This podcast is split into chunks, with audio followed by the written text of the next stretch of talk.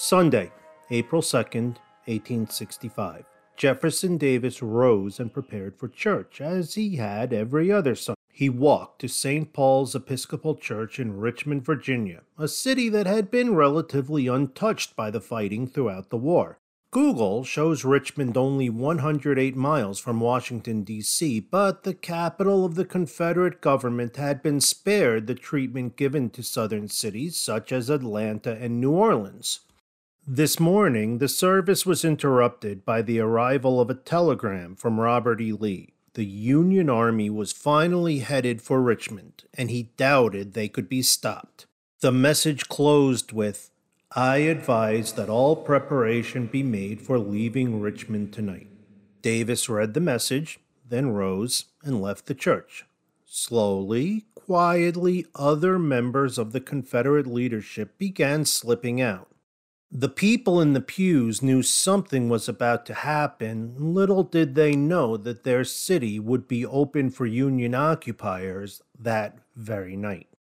The idea that Richmond could be defeated wasn't completely ruled out by its residents. In 1862, George McClellan had moved almost to the city's edge before being beaten back by Robert E. Lee.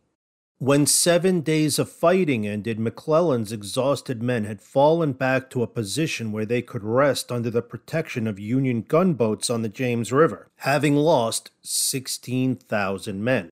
During those seven days, Lee, for a short time, thought he had the opportunity to completely smash McClellan's army. Although he would end up losing over 20,000 men, his army had beaten back the invaders and would try to make use of the gained initiative through the Maryland campaign.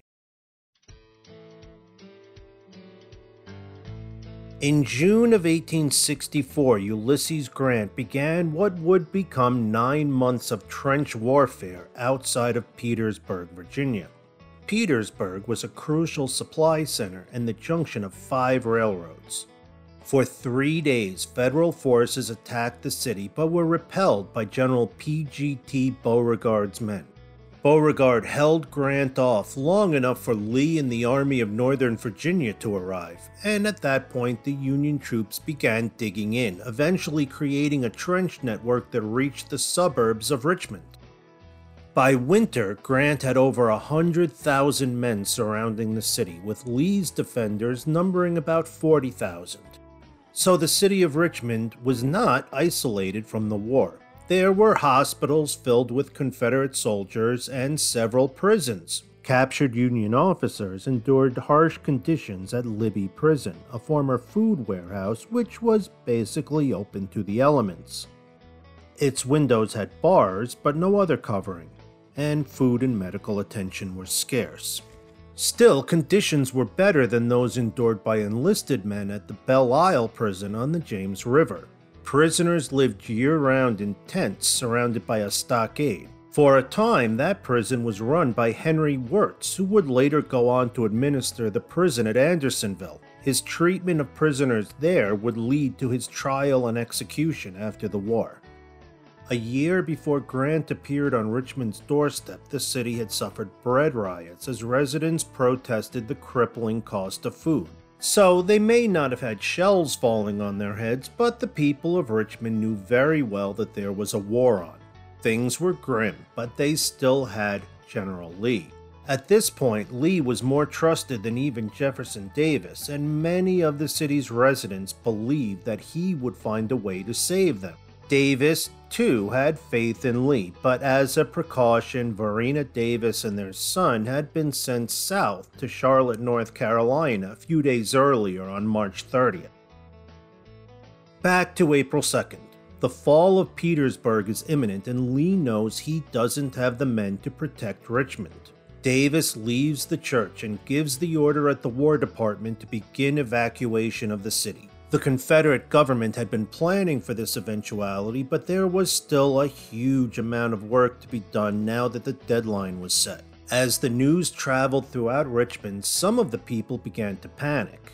Not only would blue suited federal soldiers be walking the streets soon, but the city's enslaved population knew full well that a Union invasion meant their freedom. The city council ordered whiskey warehouses cleared out and as the liquor poured into the gutter, well, eyewitness accounts actually speak about people scooping up and drinking liquor from the gutters. The official order to evacuate was issued between 2 and 3 in the afternoon. Those who chose to leave would have to do so by horse and carriage or on foot. The trains were occupied moving the seat of government south. Night would soon fall. The soldiers were leaving, and the regular officers of the law would have their hands full. Until the Federals began marching in on Monday morning, the city would be without law and order. That night, Davis and his cabinet boarded a train headed for Danville, Virginia.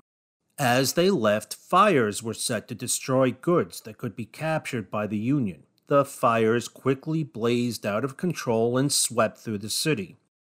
A famous Currier and Ives print shows the bridge leaving Richmond hopelessly packed with refugees as the city behind them burns.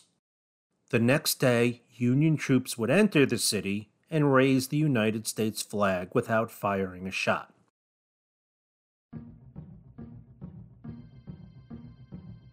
Davis's train took most of the night to get to Danville. When they pulled into the station, they were welcomed by the residents of the city. Not all was lost, at least to Jefferson Davis. Joseph Johnston had an army in North Carolina, as did Kirby Smith in Texas. He felt that losing the capital might even work to the South's advantage. Without large cities to defend, an army could be free of entanglements and move throughout the country, striking constantly at entrenched Union troops. At one point, he spoke of consolidating the armies remaining along with those Southern men who had not yet been conscripted and creating a force of nearly 200,000 men who would be focused solely on attacking the Union armies. Of course, without control over the cities, it would be impossible to find, train, and supply such an army. On April 4th, from Danville, Davis issued a proclamation stating, Relieved from the necessity of guarding particular points, our army will be free to move from point to point to strike the enemy in detail far from his base. And as Abraham Lincoln toured the remains of Richmond, surrounded by people who had just gained their freedom, Davis vowed to meet the foe with fresh defiance, with unconquered and unconquerable hearts. Davis was planning the future of the Confederacy in what was essentially a news blackout. Telegraph wires were down, and the only information reaching Danville was the tales told by soldiers and refugees. On April 8th, Lee sent a note to Grant setting up an appointment to speak at a site called Appomattox Courthouse. The last best hope of the Confederacy saw that any further fighting was futile and would only result in needless casualties. The South needed men to rebuild, not to sacrifice themselves uselessly. Davis was floored. If Lee had surrendered, those other armies could have the same idea he needed to get to a safe place. At this point, the Confederacy only existed while he was not captured. He and his cabinet boarded a train to Greensboro, North Carolina, leaving Virginia to the Federals. His small government in exile was not welcomed in North Carolina. In fact, the people there worried that aiding and sheltering them would lead to reprisals from the Union Army later. Sherman and his army were about 50 miles away. Generals Beauregard and Johnston advised that Davis contact Washington and begin peace talks. Davis refused and chose to continue traveling south. With the rails tied up, he was forced to mount his horse, leaving Greensboro behind him. In his absence, Johnston would surrender to Sherman, but things would not go well. With Lincoln at its head, the Union planned to reincorporate the South back into the Union, restore its governments and institutions, and heal the wounds of the war. With Lincoln shot at Ford's Theater and many in the North believing that John Wilkes Booth acted on Jefferson Davis's direct orders, the end of the war would be considerably harsher and more punishing to the South. A proposed surrender agreement that would have allowed for amnesty and restoration of rights was rejected by the new Johnson government, and a new era had begun. Under the new terms, Johnston surrendered all troops east of the Mississippi. Meanwhile, Davis traveled to Charlotte, a city his family had already fled.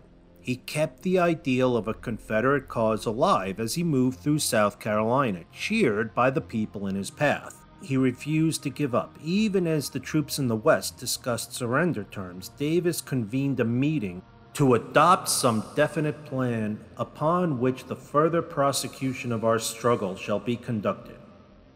Not finding any support, he walked out of the gathering, leaving his former officials to begin dismantling the Confederacy.